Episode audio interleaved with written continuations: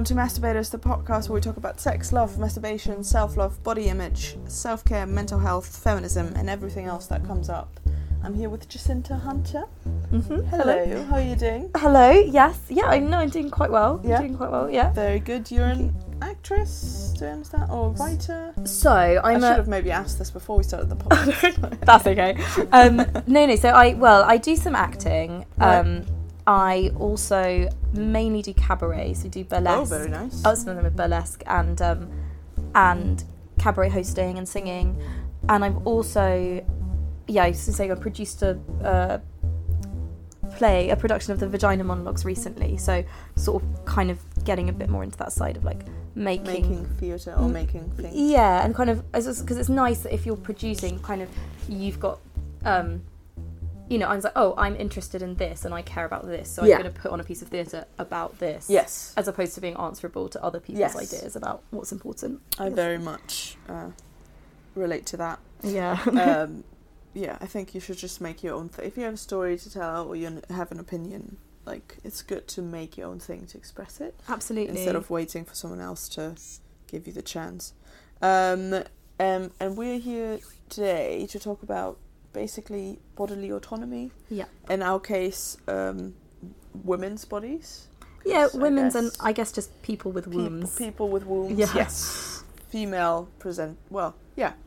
People with wombs. Yes. uh, um, uh, perfect. Um, yes, and uh, I don't know where we should start. We've had quite a lively discussion. yeah, I know. Recording. Covered a lot of stuff. Yeah. um, but I think, yeah, to, uh, the, the, the, so you've, you've recently had an experience. Should we start yeah, with that and go from there? A good place to start. Um, yeah, so on Wednesday, which was two, three...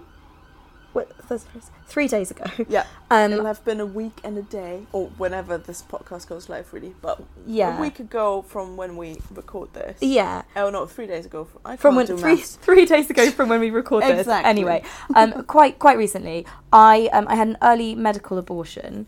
Um, so I found out that I was like two and a half, three weeks pregnant. Um, because my period was late and my breasts were very tender, and I was like, this isn't normal.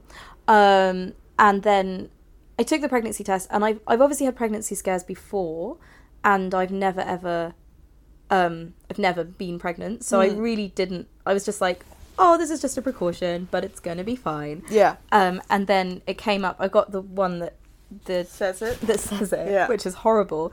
Um, and it was like pregnant two to three weeks, and it it was. like awful like it's this awful awful realization, um and I just suddenly felt I just felt this like weight of guilt and shame and fear, and I felt like sick that there was this like thing inside me. yeah.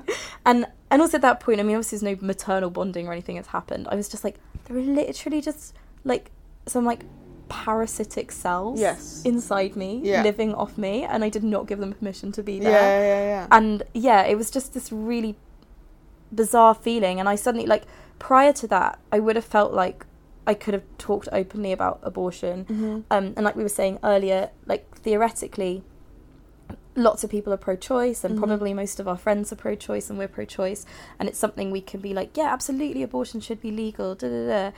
Um, but then when it comes to actually happening to you, I just couldn't feel like I could... I just didn't feel like I could tell anyone or mm-hmm. talk to anyone.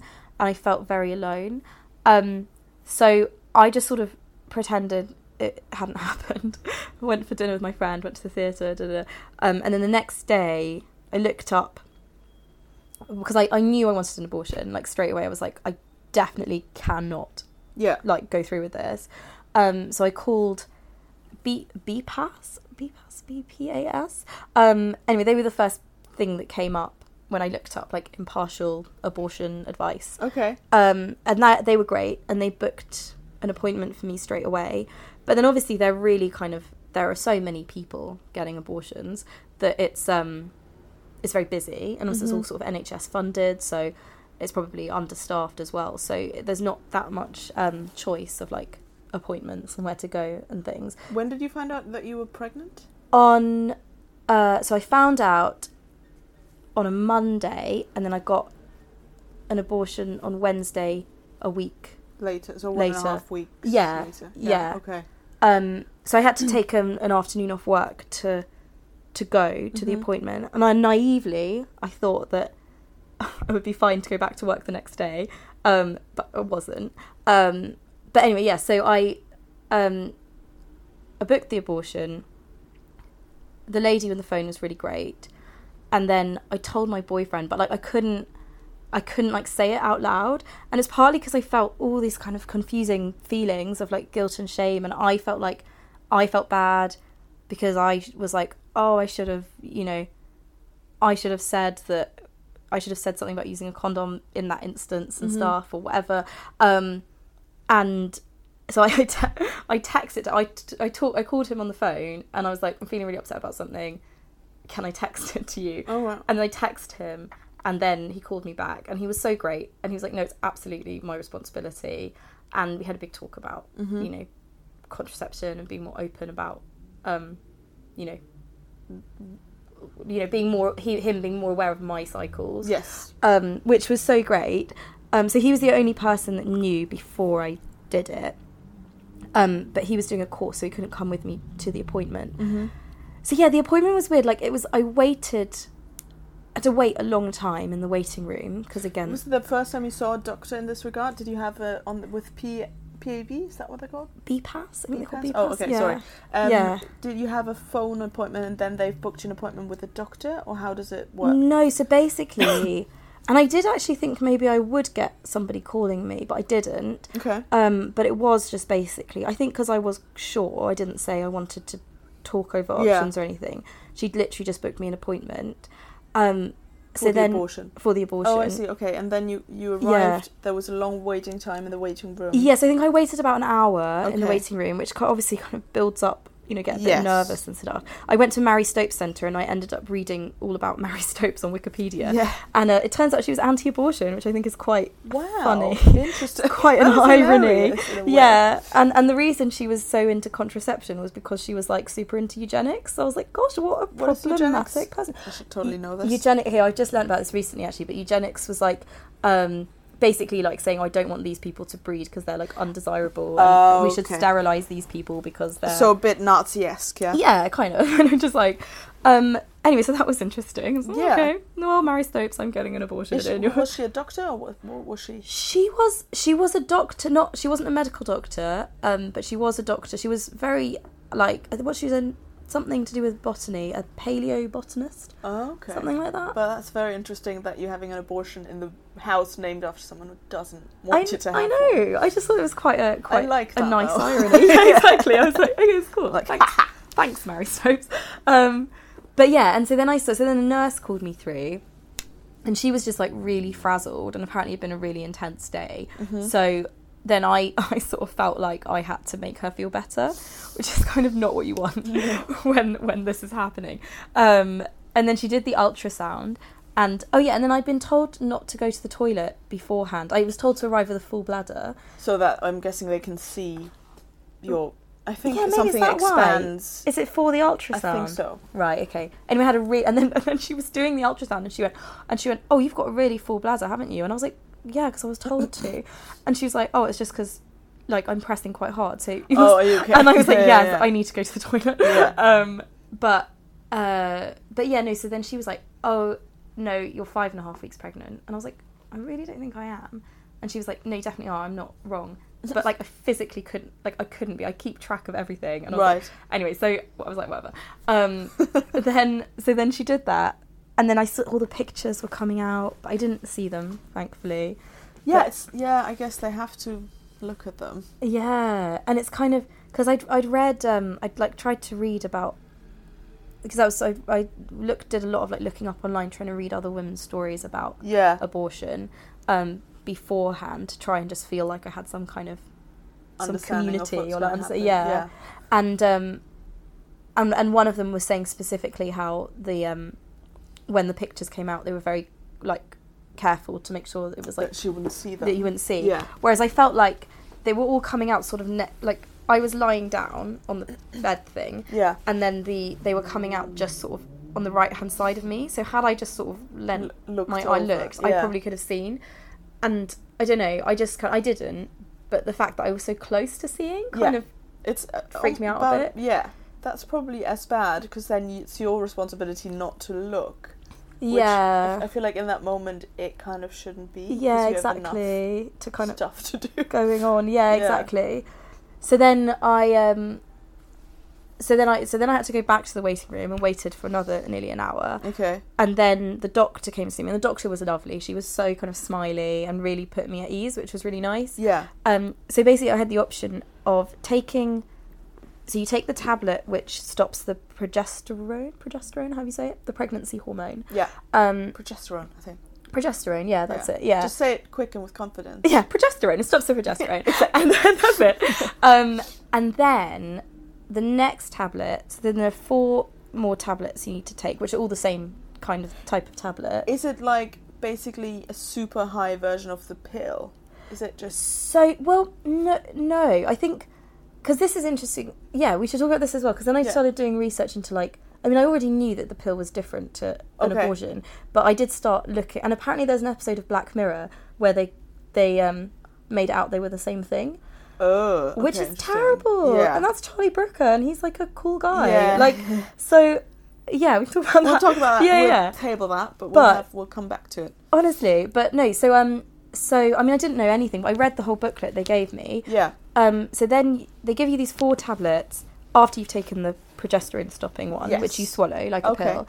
Um, and either you can take them straight away, or you can wait twenty-four hours, twenty-four to forty-eight hours, which kind of just makes it a bit more definite.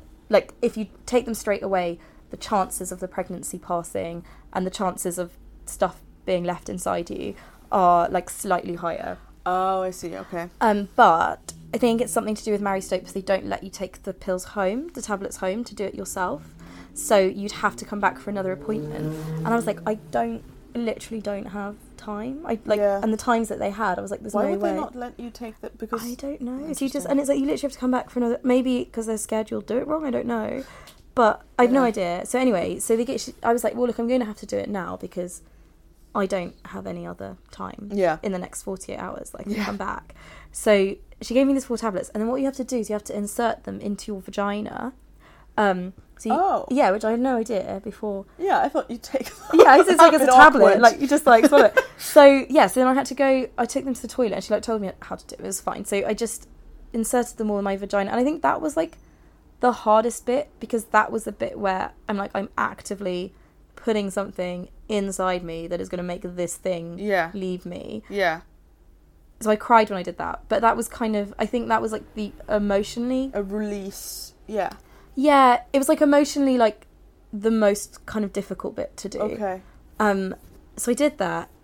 And then my boyfriend came and met me. And we we had tickets to the ballet with his mum. Um, and... I was I really wanted to go, and so my boyfriend was like, honestly, we can cancel, we can yeah, go home yeah. and I was like, no, I'm going to be fine. It's like, this is like tummy cramps, like it's going to be fine, right. I've got loads of pads, like, and I'd taken ibuprofen and paracetamol, um, and so we we went to Angel because it was at Sadler's Wells yeah. and at uh, the ballet, and then we went to a pub for a bit, but the pub was really cold, so I think that didn't help. And then I just started to feel really, I didn't actually get tummy cramps, but I started to get really, really painful lower back pain. Like I had bad constipation or something. Yeah. So then I went to Sadler's Wells to the to- to use the toilet. And I just sat on the toilet for ages. Um, and then it started to come out, like started to bleed, which was a relief. Like I felt very relieved yeah. when that happened. Um, and then I was texting my boyfriend and I was like, I, I was like, I think I'm just going to have to sit on the toilet for like, yeah. the whole thing. Um, so I was like, just tell your mum that I've got bad tummy cramps and I'm not feeling well. Um, but I managed to leave the toilet to go up and see him just before it started. Um, and he was like, are you going to be okay? I don't want to leave you. Like, did it? And I was like, no, go see the ballet. Go enjoy the ballet. Yeah. Tell me how the ballet is. Yeah. Um, and then and I was like, I need to go back to the toilet. So I went back and then they went, I thought they went into the ballet, but then maybe like twenty minutes later, or maybe not that long, but by this point I was so cold. I was in so much pain. Nothing was coming out. And I was just like, I, I think I, I was either falling asleep or passing out, I don't know. But I kept oh, sort wow. of like, I was just on the toilet. Like, bopping. Yeah, exactly. Yeah. Then um, then I heard a, a like a female voice being like, Just Jacinta, and I was like, hello, and she was like, I got your boyfriend out here, he's really worried about you. And then I was like, can he come in? And she was like, yeah. So he came in, and um and I was like, why are you not in the ballet? And he was like, because I'm worried about you. And then he went, let's, and then anyway, so then um I I managed to get out of the toilet, and then we got an Uber home. And in the Uber, I was just like, I was shivering like so violently. I just got really cold. I was yeah. shivering so violently, and then and yeah, my lower back was so painful. Anyway, managed to get home, and then I went to the toilet, and then he made me two hot water bottles, and then I felt a lot better. Yes. Um, but I don't know. So I think it was kind of I'm, but okay. So what the whole experience made me think, made me kind of suddenly really become very like very aware of. I'd obviously been aware of it before, but like became much more like viscerally aware of it. Is that I was in a really lucky position to have like a very caring, responsible like boyfriend, yeah, and to live in a country where it's l- abortion is legal yeah. and free on the N H S, yeah, and to have had like a home to go back to. And then I did take the day off work the next day, yeah, so I was in a position where like I could afford to miss out on a day's yeah. work.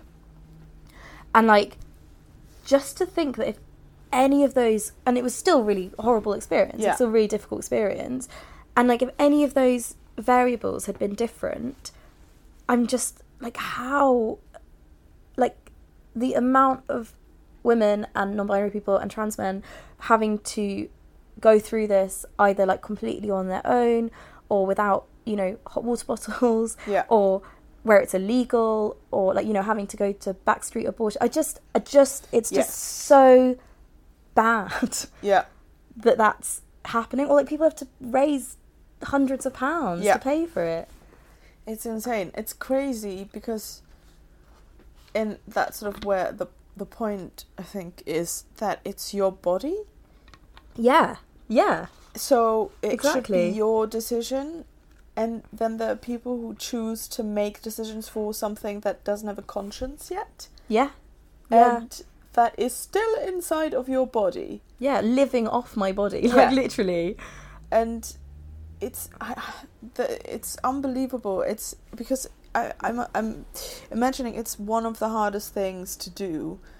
You know, however you feel about babies and the whole prospect, I think, as you said, there is an emotional side of it that's yeah. just gonna, and maybe even just hormonal, like I don't know what it is, but you know, it's there's gonna be something there's something hard about it. I don't think anyone, like, just because you're pro-choice, I don't think it means that the decision is easy.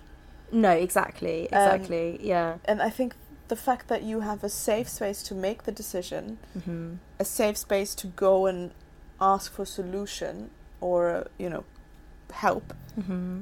a safe space to come home to, um, a culture that doesn't demonize you, mm-hmm. um, and yes, a legal safe option to have a medical procedure done, yeah um, but it's a it, it's an incredible thing that there are people who want to take that away from women. Seriously, I know. And then I was I was um, bef- or people with uteruses. Uteri. Yes, exactly exactly um, but yeah no so when I was um, I was looking up stories, and I looked up um famous people who've had abortions, yeah um and and it was really helpful actually to read stories from like yeah celebrities and famous people yeah. who have had abortions. But I just felt so grateful to them for coming out and talking about it, yeah because to be a woman in the public eye anyway is like not easy, yeah. um and then to come out about something which is still a very contentious issue for a lot of people who are not enlightened or, you know, whatever. Vogue. Yeah. Um, Vogue. It's so hard. Vogue? And I, but yeah, yeah. Woke. I woke. Said woke. Oh, I mean, Vogue, yeah. I was like, oh, Vogue. Okay, whatever. Um, but the, but no, so I, but there was one, so there was a video on YouTube of Jemima Kirk, who was yeah. one of the actors and girls, yeah, um, talking about when she had an abortion. It was really great to, to hear it. Um, and then I scrolled down to look at the comments, and there were only two comments, and both of them were like, baby killer, murderer. And I was just like, the amount of like bravery and how vulnerable you're making yourself to come out and talk about it, and you're helping so many people in the process. Yes. But then what you're opening yourself up to is it's horrible. It's so horrible. And and the fact and, and the fact that it is such an emotional issue. Like, you can't have an abortion and feel totally emotionally, you know, nothing about mm. it. Um at any point in the process, like at every point in the process. So then for people to then start calling you a murderer. Yeah. Like, you know you're not, but that's yeah. just a really difficult thing to hear and to yeah. try and deal with. I just, yeah, honestly. Um, also, I um, I also looked up then, because I actually was talking about this with my friend quite a few months ago, before any of this, about how most abortion storylines in media are really bad. Okay. And uh, and so then I started. To, I tried to look up just abortion storylines in general. Yeah. Uh, and and someone had written an article like saying the best, what they thought the best abortion storylines were, and and they like put posted clips and things. And there was this one, again, from Girls, actually. And I remember watching this and not really necessarily engaging with it at all at the yeah. time. But then looking back on it, like w- watching it then, I was like, oh, this is actually quite good. So I don't know if you ever watched Girls. No. I know, okay, Girls is also a very problematic show. But I do know what it is. Yeah. No. I just uh, don't like Lena Dunham. No, that is totally fair enough. Um, but... But I think she's done great things with that show. I'm, you know... like yeah. you're about to say. I mean, it was just this one bit where it's this character Mimi Rose and this character Adam, and they're yes. dating at the time. And then Adam, it was actually Ad, Adam was Lena Dunham's sort of long-running on-off boyfriend right. for most of the show. Yeah.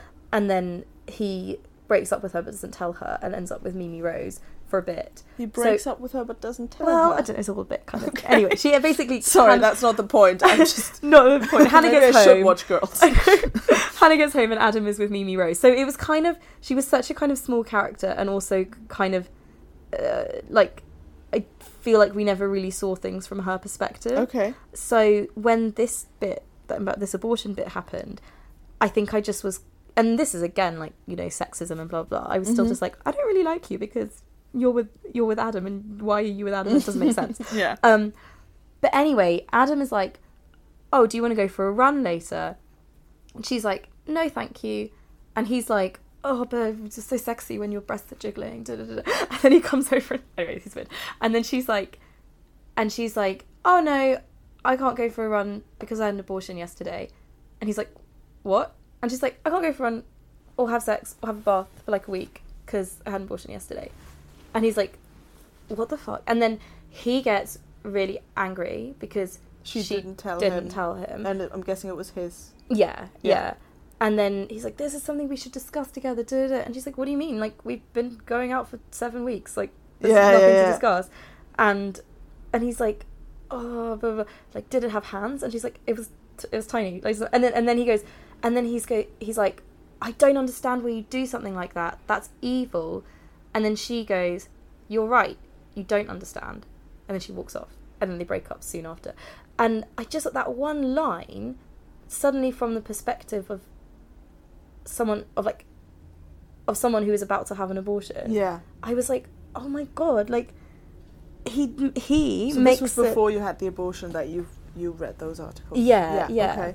I was like, he was He made the whole thing about, about him, him, yes, and completely ignored the fact that she had something inside her that she didn't want to be there. Yeah, and, and like it was his, and but I always find that very difficult if you when you imagine yourself in that situation. I do always want like the thing I wonder the most is would I tell the father before mm-hmm. or not? Because yeah. in theory he's not a father of anything. No, exactly. Do you know what I mean? Like because it's not happening. Yeah, and then. There's the like if they want it, then they are not gonna get a say in the decision anyway. anyway yeah. Um. But then, does it feel like withholding if you didn't tell them? It's a very strange place to be, I think. Yeah. Because it's not clear whose autonomy is relevant in that situation. Does that make sense? Yeah, yeah. And and I think mm. it's like, I don't know, because I feel like, and I think before I had an abortion, I was a little bit. on the camp on the side of being like, oh well, you know, the the father should still have, the seed bearer should still, should still know about it, or maybe have a say in it. And I'm like, wait, no, no, that there's no need. Like, if the person who's pregnant feels like they want to tell them, or that they can tell them, yeah, then that's actually kind of an honour for the yes. person whose seed it was, because there's no, I don't actually think there's any reason they should have to tell them. Yeah. And yeah, and it's like, oh, I don't know what I'm trying to say. It's like, it's like the thing of, it, it's all stuff happening in this person's body. Yes. All of it. And and in this in this thing with in the scene with Mimi Rose and Adam, suddenly I could be I could get Mimi Rose's perspective, which at the beginning, which didn't feel like she was making a big point when you first watched the scene. Yeah, I don't know. Yeah, so suddenly I was I could see everything from her perspective, yeah. and actually what Adam should have done in that situation would have been like, oh my god, I'm so sorry, what a traumatic thing yeah. to have to go through. Are like, you okay? What are do you, you okay? Need? Do you need to talk about it? What yeah. can I do for you? Oh, are you still in pain? Because you probably would still be in pain. Yes. And instead he makes it all about him, and then I just thought, wow, that's so that's so kind of so such a such a good analogy of sort of male entitlement and yes. all the things that women have to put up with on a, on yeah. a daily basis. And just yeah. the, the fact that something, again, sort of the the the cells in the woman's body become more important than the woman around them. Yeah, which or is the person around them. It's ridiculous. I don't. Do you know Hannah Gadsby, the uh, comedian? Yes. Yeah. So she, I was reading. Um, in The Guilty Feminist, I was listening to her talking on the podcast The Guilty Feminist, and also reading a thing she wrote um, where she was like, I'm pro-life. Yeah. Like, I'm pro people being alive and yeah. having a good quality of life. Yeah. I'm not pro dictating what women should have in their bodies. Yes. Like, it's it's just, it, it's, it's such a, it's, they, they've got, like, pro-lifers have got very good branding because... Yeah. They're like, we're pro-life. Yeah, yeah, yeah. You're yeah. not. You're definitely not it's pro-life. It's a good marketing campaign, that name. Um, okay, but there's a... But it's a, a, a general consensus that the woman, if you call someone a bitch and a child murderer, clearly the woman isn't worth as much as yeah. you give meaning to that. To this unborn, unborn cluster of cells. Exactly. You know? Yeah, exactly. Because one hundred percent yeah. like, it, abortion... Like, I, I just don't even think it's a debate. Like, no, to, abortion like, absolutely not. Should be legal everywhere, and women should have access, and people with wombs, women, non-binary people, and trans men should have access to, um, like, all the aftercare and counselling. Yeah. And safe medical procedures and everything. Yeah. And so, like, I, you know, I'm sort of saying I'm in, in a lucky position, but I almost feel like I'm in a privileged position, definitely. But I kind of don't want to call it lucky because it shouldn't be lucky. No, yeah, yeah, yeah. I mean, it, you're it getting kind of a basic amount of. But it is kind of lucky, as in it's lucky that I was born in a developed country. Yeah. Do you know what yeah. I mean? Like, it is the kind. Like, I think that that is luck, and that's kind of. I feel like it almost has to be stressed mm-hmm. because that means it's privilege that you haven't earned. Yeah. It, because yeah. you, technically speaking, you shouldn't have to earn it. But it's yeah. just that people who are in a position that's different, like, in a way, I feel like if you call it luck, it makes it obvious how um, uh, arbitrary. Yes, that's is. true. That's true, yeah. Um, but obviously, by principle, you sh- it shouldn't be luck. Yes, it- yeah. That's a really good point. That's a really good point. Because, yeah, like, by principle, like, yeah, everyone should have access yeah. to this. But it is... It's a total accident of birth. Yeah. That I happened to get into this situation in a place where I could have it dealt with safely, legally, and for free. Yeah. And everyone should be able to do that. But if I'd been born in, like, Northern Ireland or El Salvador, like, it, it would have been a really, really, really awful situation to be in. Absolutely. And the fact that it's Northern Ireland is the most, ra- like, it's, you just think, well, you know, it's Europe. Like... Yeah, everyone yeah. knows what's up, and then you go, oh fuck, like It yeah. just it can just be someone decide someone gets into power and decides it's not your choice anymore, and it can just take it away from you. It, it's yeah, and it's un. Um, I think the same thing in Poland. Yeah, yeah, it was in Poland, and there was a huge strike. Yeah, um, that was amazing. Yes, and did they actually get to ch- change? The... As far as I'm aware, it's still illegal, but I might be entirely right, misinformed. Okay. Um, pick this up, but yeah, but Google it. I don't. I honestly don't know. Yeah. Um, but uh, in, in, no, it, it's it makes me sick that there are people making legislation, potentially never having been close to anything like this, mm-hmm, mm-hmm. in their theoretical. Minds go yes, but and also it's usually religiously motivated, I know. which I think I think have any religion you like, believe the things you believe, mm-hmm. practice what you want to practice, but don't put your religious beliefs on other people, and don't put it on an entire populace. No, exactly, exactly, and it's and also I mean it's it's like religious beliefs, and then yeah, imposing.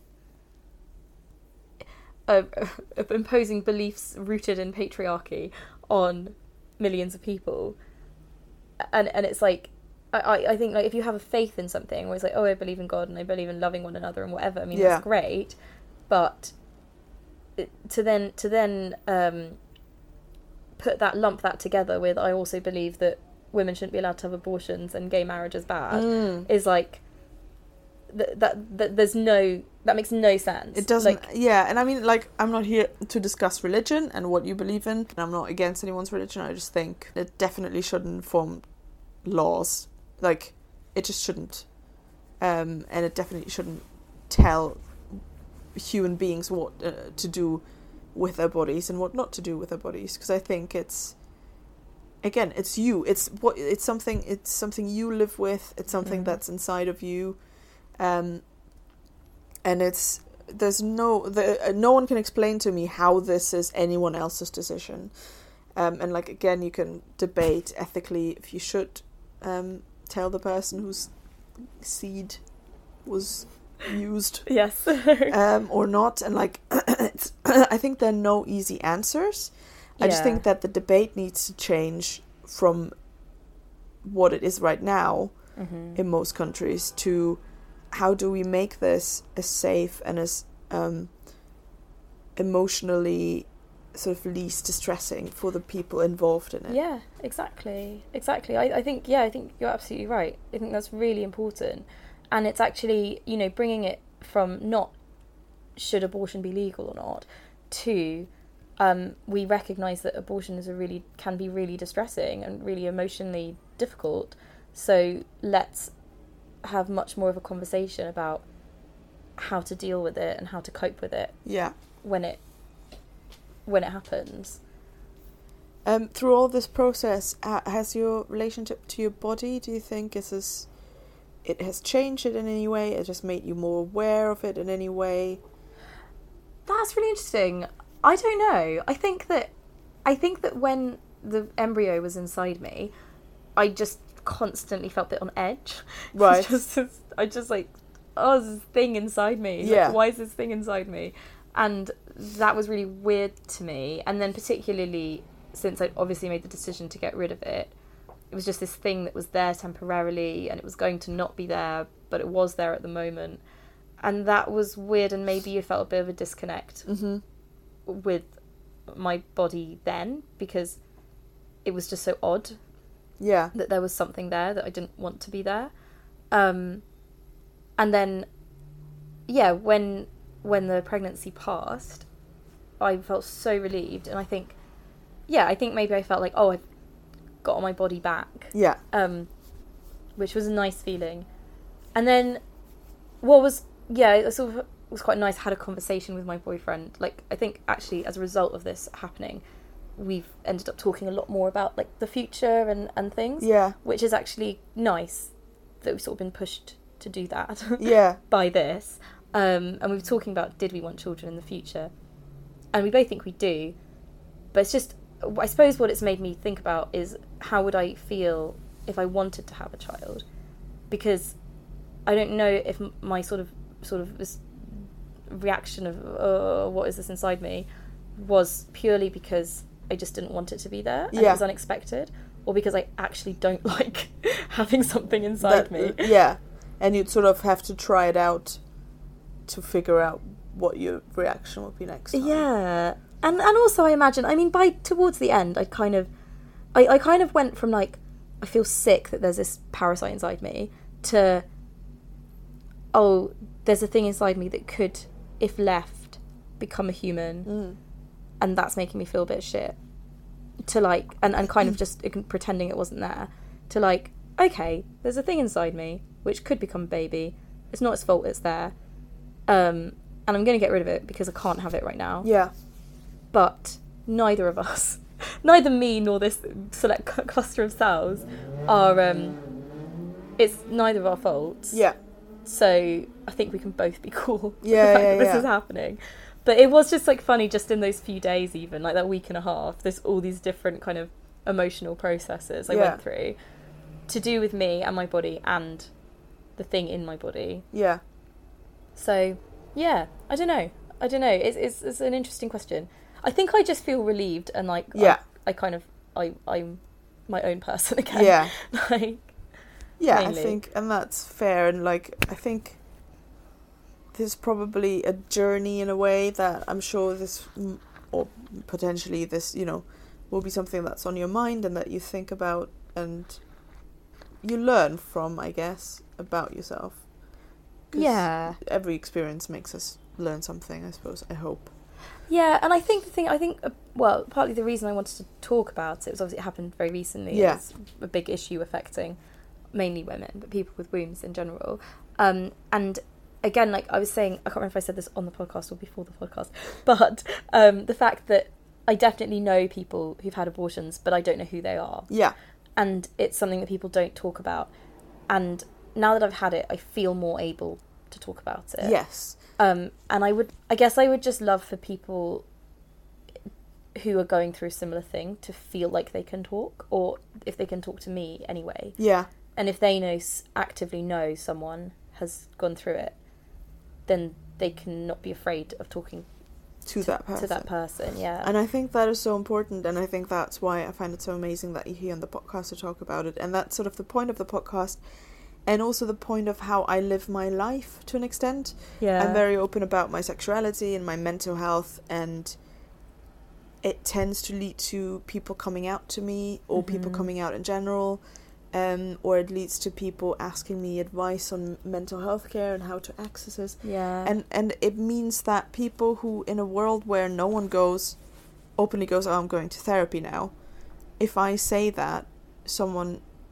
you know, some people might think what they want to think, mm-hmm. um, and there might be prejudice and whatever, you know, bigots think, I don't know, it's not mm-hmm. my problem. Yeah, exactly, yeah. Um, but then I think there might be people who go, I've never heard anyone say that, I've never had anyone have therapy, I didn't know it was something people do. Mm-hmm, mm-hmm. It seems like that thing that some people do, yeah. but I don't know how to connect to them. Yeah. And I think that being open, if it's something, and again, I think we said that before the podcast, I think it's, and it's something I had to learn, um, I think it's important to share yourself, but I think it's important to know that you don't have to.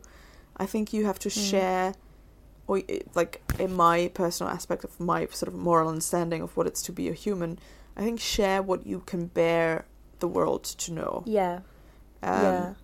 And if you can bear the world to know that about you, I think is almost, to me personally, I don't, I'm not talking for anyone else, it's mm. almost a duty to go, this is something that happened to me. Yeah. So that people feel less alone. Yeah, absolutely, absolutely.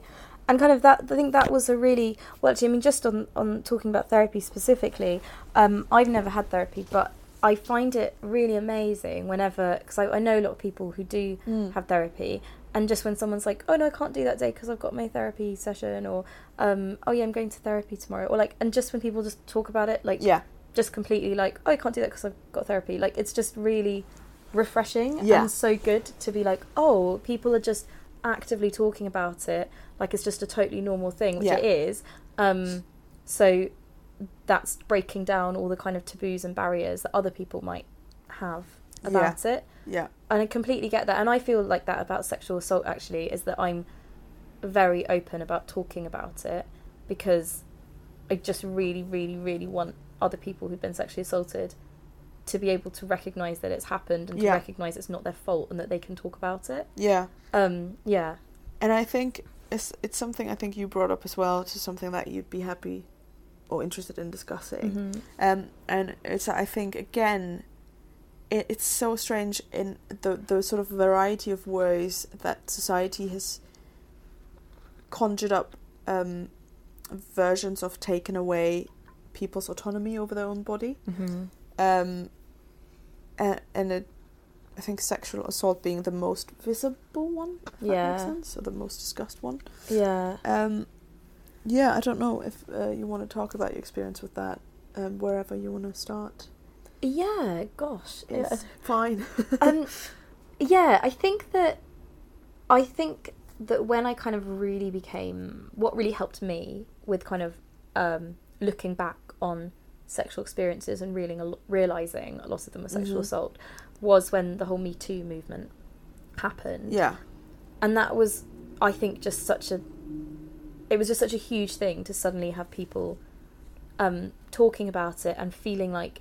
Suddenly being like, oh, if I talk about it, there's like hundreds, thousands of other people who have my back. Mm-hmm. Um, and that was really, really... So, I mean, it was really... emotional and cathartic, and yeah. I remember just not being able to go out like go out or do anything for a couple of days, because it's just suddenly this tidal wave of stories from other people, and also just memories and re like realizing recalibrating yeah. your own experiences. Um, but I think that the the the, the experience prior to that that kind of set it all off was um, I was I was raped by a chef I used to work with.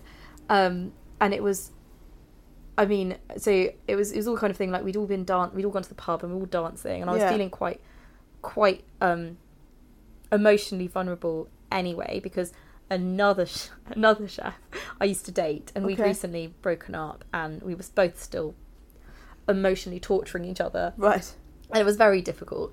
Um, so this other chef was like, we were we were dancing together, and he was kind of being a bit annoying, but I was in this kind of zone of like, it was this amazing place. Oh, what's it called?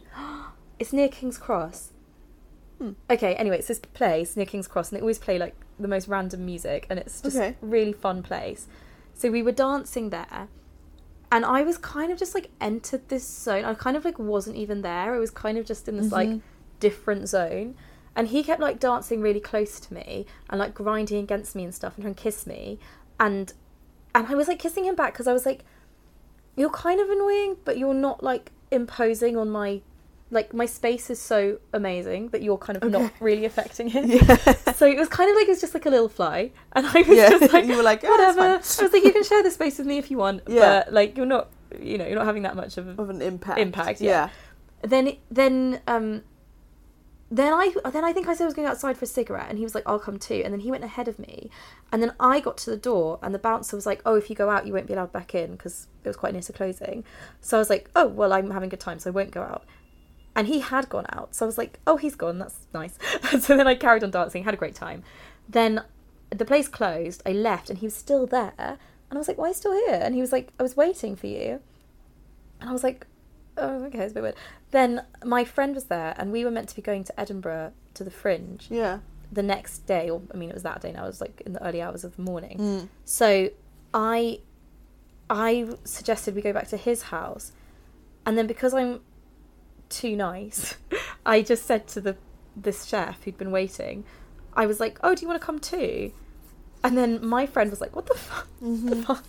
And then I suddenly was like, oh shit, what have I done? So then I went, oh, to the taxi driver. I was like, just drop us off at King's Cross station, and I'll just hang, we'll just hang out here, t- I'll just hang out here till the train. Mm-hmm. So he dropped us off, everybody got out, and then the pub that I worked at was quite near King's Cross.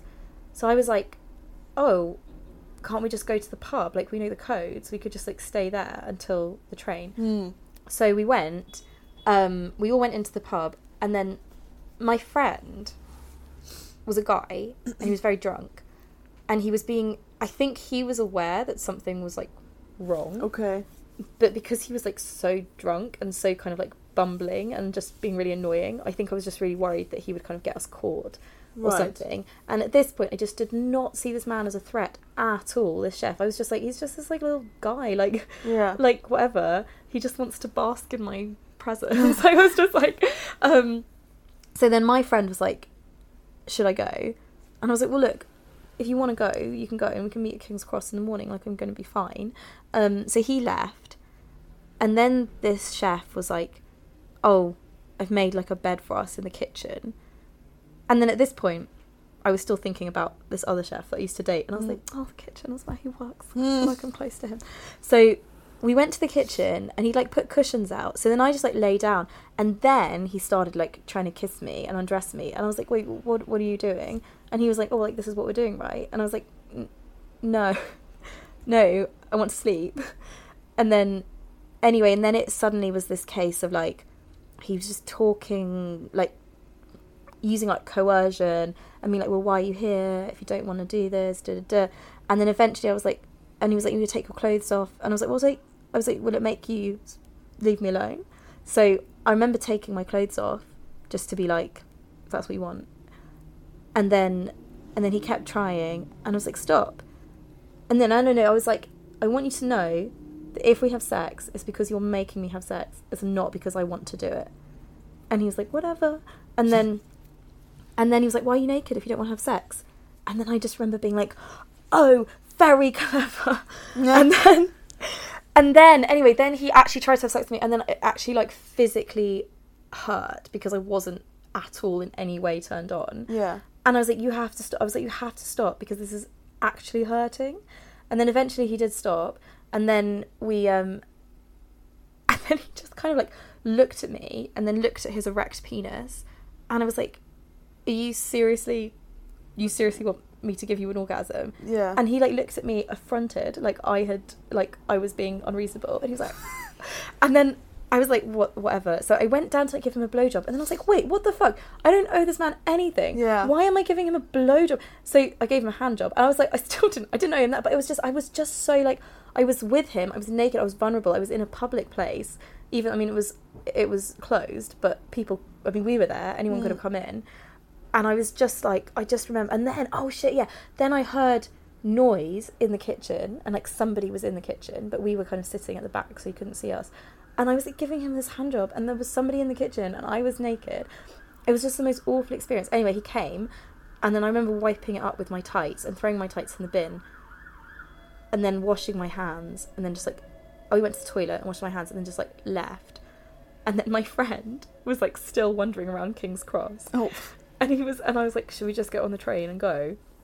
So we got on the train. It was really cold. I got really bad cystitis for like two weeks. But I just remember in that moment being like, I'm actually being raped right now. I was like, this is, and then that, like, being able to actually accept that and know that, then suddenly made me look back on other experiences and be like, okay, it wasn't as clear cut as like, I don't want you to do this. And then being like, I'm going to do it anyway. But it was still like, I'm not feeling super into this. Uh, yeah, you are. Sex right. and sex kind yeah, of thing. Yeah, yeah. And and it kind of reframed all these prior experiences. And it also made me realise that I'd, um, that because of whatever, because of, like, being a woman or because of, like, culturally being a woman or because of the way I was brought up or because of things that have happened in my life and my childhood, that I couldn't leave. Like I, in that situation in that situation yeah. I literally had to do the thing that made him the most placated because I literally couldn't do anything else. And yeah. I remember talking to a man about this and him being like, oh, but you were physically able to leave. Yes. And I was like, no, I actually wasn't. Yeah. Like, physically my legs would worked. like worked. Yeah. And I don't think he would have, like, attacked me if I'd left. But I couldn't. I yeah. actually couldn't. Like, the only thing I could do was appease him. And that's, I think, what people don't understand. Because when I talk to male friends about the stuff and the Aziz, what's his name? Aziz Ansari. Um, situation. And, mm-hmm. and especially men, male friends get very um, upset about the fact that that's considered sexual assault. Yeah. Potentially. Um, allegedly, whatever. Um, mm-hmm. And that, you know, they say, well... but what if they didn't read the signs? What if, you know, they they you know they wouldn't have done anything to you? Um, and sort of this understanding that you are in the presence of someone who could hurt you, mm-hmm. and that that in itself, that, you know, you might want to try to give the kinds of signs that piss them off the least.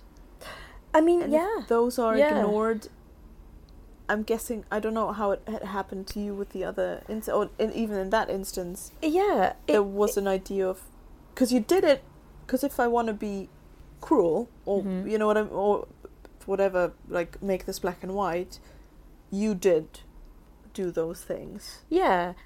But but it's like, I think, and I think as well, like, it's really important to remember that, okay, and actually, you were talking, you, it made me think of this a bit, cause in when I was listening to your last podcast that mm. was aired, um, you were talking about sort of British people having so many words around right. saying anything. Yeah. And it's like, and it's actually, so first of all, this culturally, we're not encouraged to say no, yeah. or be blunt or clear.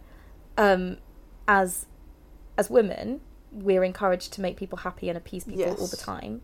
Um, then also taking into account just my own life, that's something that I've got very adept at, is putting other people's needs above mine. Yeah. Um, so it's kind of like, so then, so then all of these things bring you to this point where someone is telling you to have sex with them. Yeah. And it's like, how can you then expect me to suddenly produce the skills from nowhere yeah. to be like, oh no thanks, I'm gonna go. Yeah, yeah, yeah. Because everything up until that point has been like, other people's needs are more important than yours. Yeah. Give someone a little bit so that they won't be angry. Don't yes. make the situation awkward. Like, and it's like, so then, so then to then be like, oh okay, no, I didn't realise this is what was happening, bye. I know that I'm making him feel um, annoyed.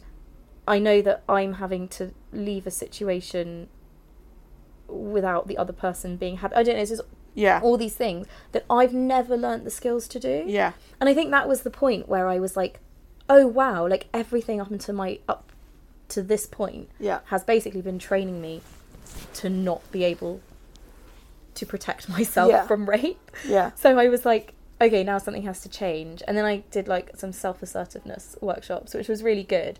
And it is getting better, but it's still something I really struggle with. Yeah. And I think it's really important to be able to read signs, bearing all this in mind. Yeah.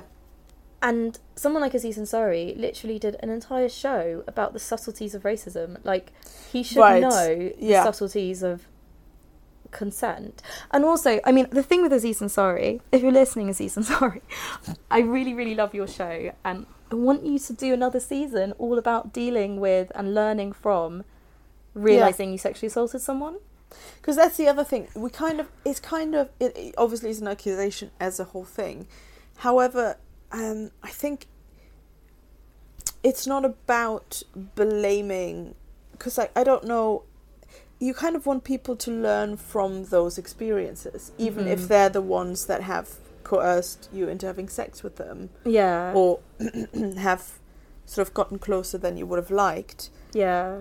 The answer I would expect is, oh shit, sorry, I've literally never thought about the fact that yeah you could, because again, like, if you want to build what a court case would, a lawyer mm-hmm. would do, you go, you've sent your friend away, mm-hmm. you've gone alone with him, you've mm-hmm. lied down, you've got got naked. It's sort of those things where, um, factually, what's your problem kind of a yeah, thing. Like the bare facts on exactly. a page. Like, yeah. Except that there's always more to human interaction than these are the facts. Yeah. And the reason we do these things aren't, like, they aren't as black and white as exactly. a story that's then told is. Exactly. Um, and what you would hope is that that both people kind of learn from the experience. You and yes, I think one can say that um, I don't think that there's any responsibility, but I think sort of um, blame, you know, on the victim, because again, if someone's like, I'm really not interested in having sex with you, I think that's all the cues you need. Well, I honestly, no matter how naked they are, yeah. no matter if you've already been inside of them, yeah. and they're like really, they're like suddenly, oh actually, do you know what, um, nah, Thank you. There sh- there, there's no way, there's anything that's led up to that moment. I don't care, like, what the moment before was. Yeah. If you're like, actually, I'm. This is not what we're doing, then the only answer should be, oh, sorry, cool. Okay, okay cool, thanks. Let's not do that, yeah. Not go, but, like, I'm going to now explain to you why we're having sex and yeah. how this is going to make sense to you. Yeah. Because the moment you have to explain, it's like explaining a joke. Like, it's no longer sexy when you have to explain it. Yeah, yeah, exactly. Do you know what I mean? That is not fun anymore.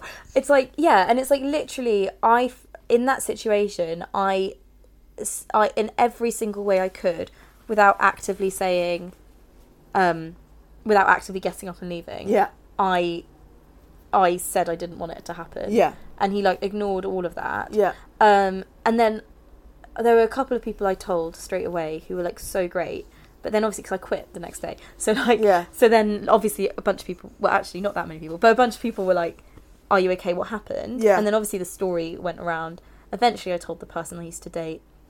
It all, anyway, the point is they ended up firing him on the grounds of being in the building out of hours. Right. Which is, like, fine, but it but was not also the point, like, of the story. Yeah, it was also like, but then, because then the chef, the person I used to date, was like, oh, well, if you'd if you'd stayed, you would have been fired as well, because you were also in the building, right. And you shouldn't have been. And it's just like, so, I mean, what what has anybody learned That's from this? That's the takeaway, like, of the story is, yeah, if you're going by the book, you shouldn't have been there. Yeah. The fact that you were coercing someone to have sex with you kind of is irrelevant. Yeah, exactly. Anyway, and then obviously all the chefs felt really sorry for him and felt it was very unfair. Yeah. And I was a wicked person and a slut. And um, and yeah. then one of the other women who worked there, I remember she was like, oh, you know, like, yeah, come and meet up and chat about it, whatever. So I met up with her and I started to tell her about it. And she was just like, he was very drunk. And I was oh, like... Oh, right, yeah, so that's fine then. I was like, okay, but... this was quite a few hours after you saw him. Yeah. And he was definitely a lot less drunk. Yeah. And we were a similar level of drunk, and I remember everything. And also, it's irrelevant. And also, it's irrelevant. It's completely like, irrelevant. It's not like, oh, don't have sex so with people when you're drunk. Got in a drunk accident and mowed down three yeah. people. Oh, but he but was it's drunk, fine. so yeah. So, like, he was drunk, so he forgot that you're not meant to drink and drive. Yeah, and yeah, he, yeah, exactly. Like, you know. And it's it's. And again, like, I don't know, um, I find I find this really interesting, the fact that you felt physically unable to leave. Uh, were you at any point scared of him physically, or was it, do you think it was what culturally was put on you? I, it was completely culturally what was yeah. put on. Like, there was there was no point where I think he would have actively hurt me. I think the thing that I, um, like, physically punched me or whatever, the, I think, um, the another thing I was afraid of was, obviously, I was afraid that he might, like, sound an alarm so that if right. there was anyone else in the building, and I guess I was so scared of being seen in a compromising position. Yeah. Um, but I, it, I there have actually been few times where I've been um, sexually assaulted where I have feared for my physical. Yeah. Well, rape is physical as well, but where I feared for, like, being attacked. Yes. Um, for worse things than what's already happening to y- happen. Yeah.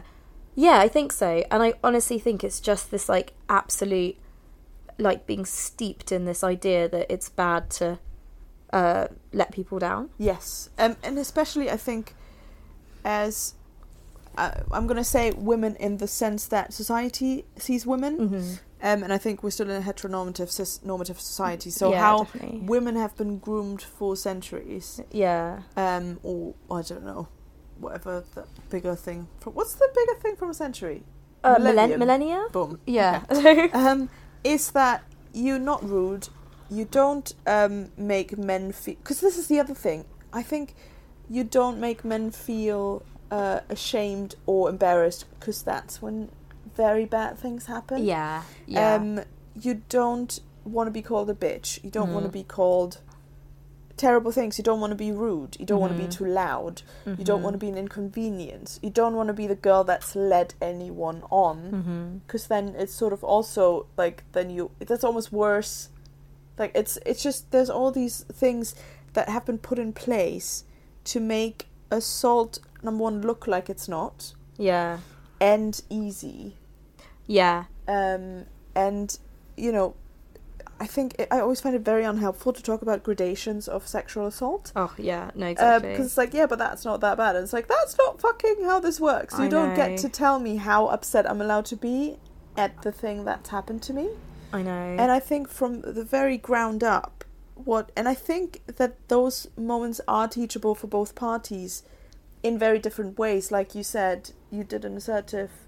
yeah cause yeah and I think they should be teachable like that on a bigger level of society, yeah that we go, why don't men, if it's truly, or why don't people, if it truly is the case that they don't understand that it's assault if someone goes, I don't want to do this but I'll do it so that you sh- go away or mm. you know what, and like you've basically verbalized that, yeah the fact that that does not deter someone from continuing to pursue sex, mm-hmm. the fact that that isn't so intrinsically inside of them means that we've gone wrong somewhere. Yeah. And the fact that you have not been given the agency by the life you've led to be more assertive, mm-hmm. that again, something has gone incredibly wrong. And it's clearly, it's weirdly gendered about how... Yeah. How... we behave and how we treat each other. Yeah. And and I think it's actually really... I think it's very, very important for w- women and men, but men in particular, um, to to be aware of this. Yeah. Um, and not... And actually in every situation. Because, again, this is the thing of, like, I think because, I don't know, we're prudish or we find sex funny or awkward, that we kind of very much put sex into, like, one box and then the rest of living into another box. Yes. And I think it's like, it is this thing of, of like, actually it's just, it's, it's still your life and you're not going to become a different person because you're in a sexual scenario. Um, so there was a situation recently with this um, job I'm doing where the, the person running it asked if I could drive a van in a couple of, in like a day and a half. Like, and it basically would have been my whole day of driving this van around, transporting set. And I didn't want to do it. Yeah. So I said, I don't want to do it. Right. But I theoretically have that day free. Right. But I don't want to do it. Yeah. And it was really... And anyway, so there's this whole thing. And then he was like, okay, but then what if you didn't come into rehearsal on Monday? And da da da. What if, like, what if this and that? Or blah, blah, blah. And he kept, like, trying to offer options. And I kept being like, okay, but I actually wanted Sunday free. And then eventually I was just like, oh no, I can't do it. And he was like, okay, fine. Then he just came to talk to me at rehearsal. I was like, look, if you can't do something, just say you can't do it. And it was really interesting because it was like this oh, great, really right. valid, it was so valid, it was really valid. Yeah. And, and I was like, look, this is that is something I struggle with. Yes. It's like I always try and tell people what they want to hear instead yeah. of just saying I can't do it. Yeah, yeah, yeah. And, but what was really interesting was that while, while this whole thing was happening, it just brought up all these memories of men trying to coerce me into doing things that I've told them I don't want to do. Yeah. And it's really interesting. I think for him, like, he obviously wasn't thinking that at all. He wasn't what at all trying to, like, make me... he wasn't trying to, like, make me think I was in some sort of sexual assault scenario. But it was kind of like... I think that... I think... I think that I definitely need to learn to just say I can't do it. But I do think that that's something that often men need to be aware of, is if a woman does say... I don't want to do it, or that I prefer not to do it. That should be the end of that story. Yeah, that they should still then list, hear that as yeah. no, and be like, oh, no worries, I'll find someone else. Because I don't want to do it and I can't do it. It's like when someone hits on you in a bar, and instead of saying, no, thank you, you say, oh, I have a boyfriend. Yeah, yeah, no, right? exactly, exactly, yeah. So it's the, it's the, I'm not going to make them angry. Yeah. But I, I'm sort of trying, I hope that he or they get the hint. Yeah, yeah, exactly. Um, and that that's so intrinsic, it's just in who we are. Like, and it really isn't in me most of the time, because my mm. thankfully my parents never taught me manners. Good, yeah. Which is really good. Weird. Manners are stupid. Get, get rid of manners. And I don't think I did it on purpose. yeah. But, like, I just don't have them. So yeah. if I don't want to do something, I'm usually like, no, fuck off. Like, amazing. It's not happening. So refreshing, yeah. But... Number one, I don't know if I would do that in a in a in a sexual scenario. Mm-hmm. Um, I would hope I would, but I think that the um, the threat that can can result out of frustrating someone sexually is still very def- different from going, I don't fucking want to do this. yeah, in another scenario. Yeah, um, definitely. But I think manners, again, like, they don't really get you anywhere in all situations. No. Like, they, they, I think it's relevant that we're kind to one another and that we pay attention. But I think that that in itself includes hearing people. Yeah. And listening to people. Absolutely. And going... And like, and first and foremost, it's still in my head. What I think is sexy is if I want to do stuff to mm-hmm. someone, and I want them to do things to me, and vice versa. Yeah. And then the sexy part is where their pleasure is derived from something they are doing to you or you doing to them. Yeah. A scenario where I'm like, and I have had, like, I've drunkenly sort of tried to kiss a friend who was really not interested because mm-hmm. I felt really vulnerable and we had made out before, mm-hmm. and that sort of give me, and that, and I like entirely relate to this idea that a, a previous situation gives you this idea of entitlement, because I'm not saying I'm better than anyone. I'm just saying that I, I see where people can go wrong. Like, oh, absolutely, um, absolutely, yeah. And like eventually I sort of gave up. Or I think she gave me a peck or something. Mm-hmm. But like it was a very, very awkward place to be in, and mm-hmm. wake up the next day and go, that was really, like, I... Thankfully, she just went, no, thank you. And yeah. hilariously, that situation got reversed some years later. Oh my gosh, yeah, okay. And then I was in that place, and then I sort of felt like, oh, this is actually kind of playful, it's fine. Because yeah. we didn't... I, in no way did I sort of physic... I think we didn't physically... pose a threat to each other. Yeah. Um, and so I felt like, okay, can be in this situation and just keep saying no. Yeah. And maybe it's different because we're both women. I don't mm-hmm. know. Yeah. Um, she, you know, her as a cis woman, me as a queer woman, I guess. Uh-huh. But like, the the I felt, okay, you can be in this situation and not feel threatened. Mm-hmm. So that was interesting, but it was also interesting to be in a situation where I'm like, I feel like I was trying to coerce someone. Yeah. And so I'm not coming from the place that that all people who've done that, I don't think they're irredeemable. I don't think they even understand what they're doing. Yeah, yeah. But I think that that's exactly the issue. That there's a way, a, a place where we can go where we don't care about the other people's needs and what that says about us mm-hmm. as a person mm-hmm. and as a society that makes us that person. Yeah. Um, and I think then there are gradations going away from, you know, you either wake up the next day feeling horrible, and maybe, I don't know if you've seen this, there's um, a rapist and his victim wrote a book together. Oh, wow. It's really interesting. Um, I'll show you the TED Talk once we're yes, done. Yes, please, um, yeah. It's very interesting about uh-huh. how they talk about it and how he knew he did something wrong. Yeah. And how it made her feel and how it made him feel. And I'm mm-hmm. not saying that in a scenario of rape, especially in the first circumstances, the rapist's feelings are as relevant as mm-hmm, the mm-hmm. victim's feelings. I don't want to, like, misconstrue this into some it's everyone's having a bad day kind of thing. No, it's, sure, yeah, yeah, yeah. The victim, you know, I think should be the focus, and those feelings are most valid. And that experience is, I think, the one that we need to focus on and that we need to provide support for. However, I think that we need to almost give the same support, even though maybe not as visibly, or I don't know. Mm-hmm.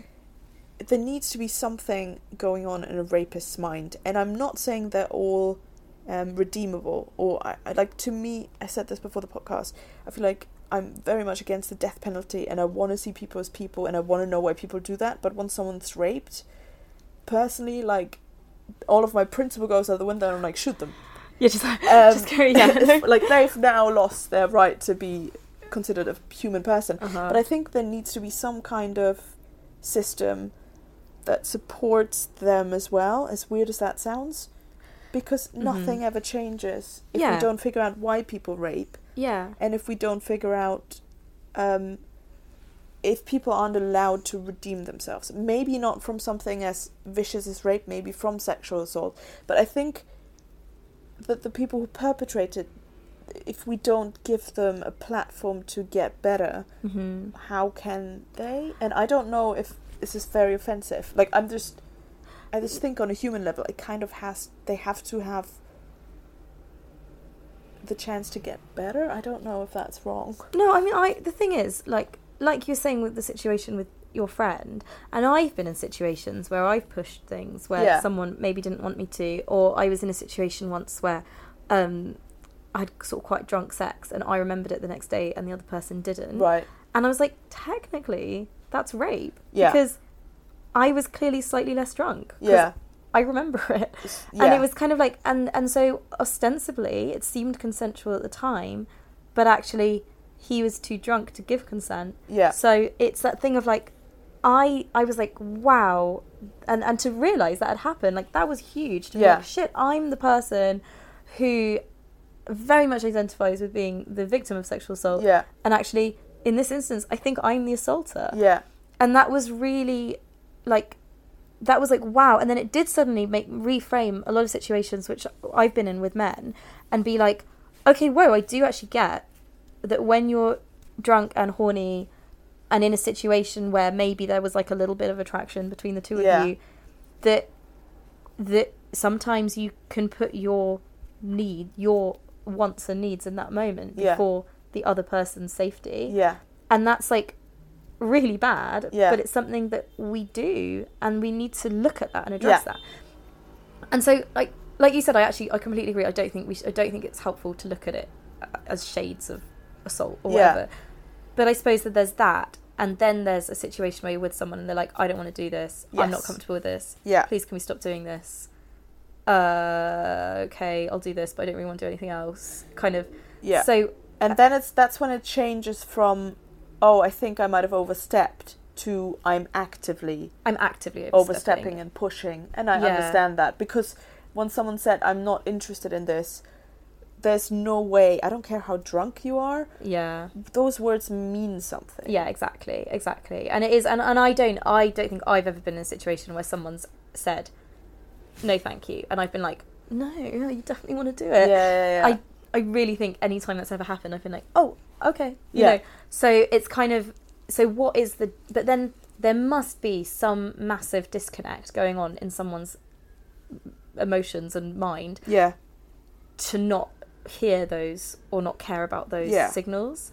I mean, they do say that sexual assault, and I, again, I, I'm presuming this is rape more than coercion, but I don't know, is more about power than sex. Yeah.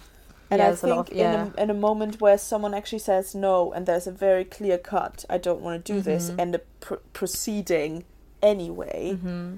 there must be something interesting about that power to the other person, because why otherwise, why would you have want to have sex in a scenario where one person clearly isn't? I know. It just, I don't understand I how that can be sexy, so it must be something that has nothing to do with sex that, that I know. Thrills you, right? Like it's. I know, and it makes me, know. It makes me sad, because then I feel like People people who um, have only had sex through coercing and forcing people to have sex with mm. them must have never had good sex.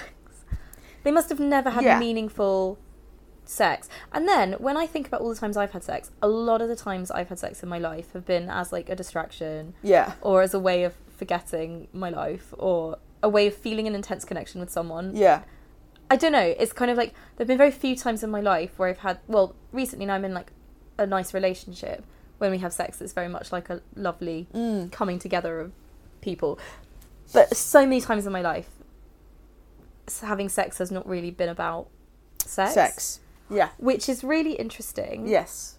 And so I think that, yeah, definitely you're right. I think people who are sort of sexually assaulting people, it's not about having like a nice, meaningful, yeah. sexy experience. It's probably about having an orgasm and about some weird power yeah. thing. And that's the other thing. I think we live in a society where the atten- the attaining of sex, especially for men, and again, I'm using this in a wider context of mm-hmm. what the world looks at as a man, unfortunately. Mm-hmm. It's so important that men are powerful, that men have sex. Mm-hmm. And it's it's almost like the opposite of women. Like women are meant to, not meant to be powerful. Yeah, they're not meant to have sex. They're not meant to have sex. And you sort of wonder how these two are supposed to meet then. Yeah, exactly. How is this? Which yeah. women aren't men supposed to have sex with if women aren't supposed to have sex? Um, and that's when you know that you've sort of somewhere along the line we fucked up real well, because it just doesn't even make sense as a concept. Makes sense. I remember once I was um I was unlocking my bike.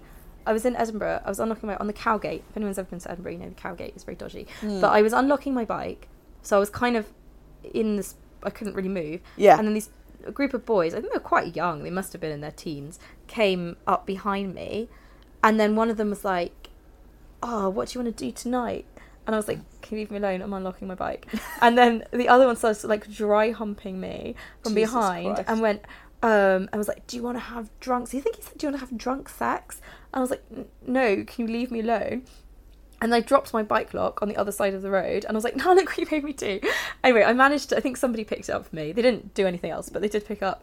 And then and then I just started to walk away with my bike. And then as I was walking away, one of them was like, "Frigid slut!" And I just, I just remember being like, honestly, I was like, this doesn't make sense. No. I was like, of all the, like, and it was literally this complete hypocrisy yeah. in kind of, a woman in misogyny. Slut. Frigid slut. I want to make that a t-shirt. Oh my gosh, yeah, totally. Actually, I do want that to be frigid slut. That's so good. Let's market it. Yes. Um, but yeah, no, it was just kind of that moment of being like, oh yeah, that's it. Like, that is all the crimes a woman can do yeah, in one. in one. They can not put out and mm-hmm. they can have sex. Mm-hmm. They can not want to have sex with you and they can have sex yeah. with people. Exactly. And both of those things make you... It's amazing, isn't it? Like, yeah. It's like... Oh, it's, oh, yeah, it's fa- it's great. Yeah, I mean, I think um, I think that sort of shows how much work there is to do, um, mm-hmm. and how much education is there is for everyone. Yeah, because like clearly we've lost track of what makes sense. Yeah, um, yeah, exactly. Frigid slut. I love that so much. I know. I don't know why I haven't thought about making it a t-shirt before. I think we should do it. If anyone wants a frigid slut t-shirt, you let us know. Let us yeah, know. We'll try and make that available yeah, somehow. That is amazing. I know. Uh, let's open a club. Um, yeah. The frigid slut. I love it. Frigid slut club. Um, thank you very much. Well, thank it's a you. Very enlightening, very interesting conversation. Um, I'm very, I'm very, very grateful that you were so open with me. Thank you. Well, thank you, and thank you for providing a space where I could be open, because it's really important to talk about these things openly, I think. Yeah. Yeah, I think so. I think that's sort of the point, is really to make conversations like this happen. And like mm. I've learned so much, and I, yeah, I, I find it I find it incredible to hear from people about their experiences, because weirdly enough, that's what you don't get to hear mm. enough. Mm-hmm. Um. So yeah, thank you very, very, very much. Um, uh, resources, I think, might be important. Yes. If you don't remember all of them, I'm, I'm going to put them in the show notes. When it comes to abortion, mm-hmm. what was the resources? I think you Googled, what was it, the phrase you Googled? Well, I Googled impartial abortion, but it was B P A S that came up, B P A S, mm-hmm. um, and I called them to make the appointment, and they're also kind of linked with Mary Stopes. Um, right. So those so are the this two. Would be in the U K and in London specifically. Yes, yeah. But certainly in the U K, and that, and I could get it on the N H S because I'm a U K citizen. Yeah. Um, but even if you're not on the N H S, definitely I would recommend calling them for yeah. advice and support. Yeah. Yeah. Amazing. Um, anything else? Any passing, passing thoughts? Any passing last thoughts? Um, just that. Yeah, I just think that obviously if you can't, if you don't feel able to talk about something, or you don't feel able to share something, then that's fine. Yeah. But just please remember that there are so many people who are going through this or have gone through it, and that you're not alone, and never feel ashamed. Like, don't feel ashamed, and don't feel like you're on your own. Yeah. I know that's hard, but you're not on your own. I think I think that is the most important thing, trying to eradicate shame. Yeah. Where it doesn't belong. And yeah. I think, I don't know if there's, if shame belongs anywhere. I feel like it's a very useless... Very negative emotion. I feel like very guilt useless. Makes sense. Yeah. But sort of sometimes we feel a shame instead of guilt. Mm-hmm. Not saying that whenever we feel shame, we should feel guilt. Yeah, no, it's... Diff- yeah. Um, they're very different things. Yeah. But I think shame doesn't really make us change anything except not talk and not feel yeah. connected. And I think shame is something that's imposed on us by society, yes. whereas guilt is it's usually that your a conscience... reaction to something we've done. Yeah. yeah. I mean, obviously that can also be informed by society, and I think you know, that's a huge new debate. Yeah. Starting a new yeah, philosophy exactly. debate right there two minutes before the end oh of the gosh. show. yeah. Um, but yeah, I think there's no need to be ashamed. I think is is the most important thing. And if you do, you know, try and reach out, f- go online. I think mm-hmm. you will find that there are people who share the same experience. Mm-hmm. There's nothing wrong with you. Yeah. Um, yeah, I think that's it, really. Thank you again. Thank you so much. No, it's been great. Thank um, you. Anything you want to plug? I don't know if that's weird after all of this. Any social media? Any... oh my goodness. Um, no, I don't think so. I okay, just cool. want to plug plug people seeking support where Very they good. need it. Yes. That's it. I think uh, reach out if you have any thoughts. Always let me know at masturbate. No, not at masturbate. I don't know how email addresses work. I always put an at before everything. masturbatorspodcast at gmail dot com. Okay. And you can find me at editable places like Twitter at masturbatorspod and in, on Instagram at in, masturbators underscore podcast. Um, but I think I think talk to each other, listen to each other, mm-hmm. provide people around you with the knowledge that they can talk to you, mm-hmm. I think. Um, let's, yeah, let's stop being weirdly divisive and try and band together as yeah. a people. Definitely. All right, guys. um, I'll, I'll, you'll hear me again next Thursday. And thank you very much. We'll we'll go we'll go off and do other stuff now. You go off and live life. I don't know. Bye. Bye. Bye.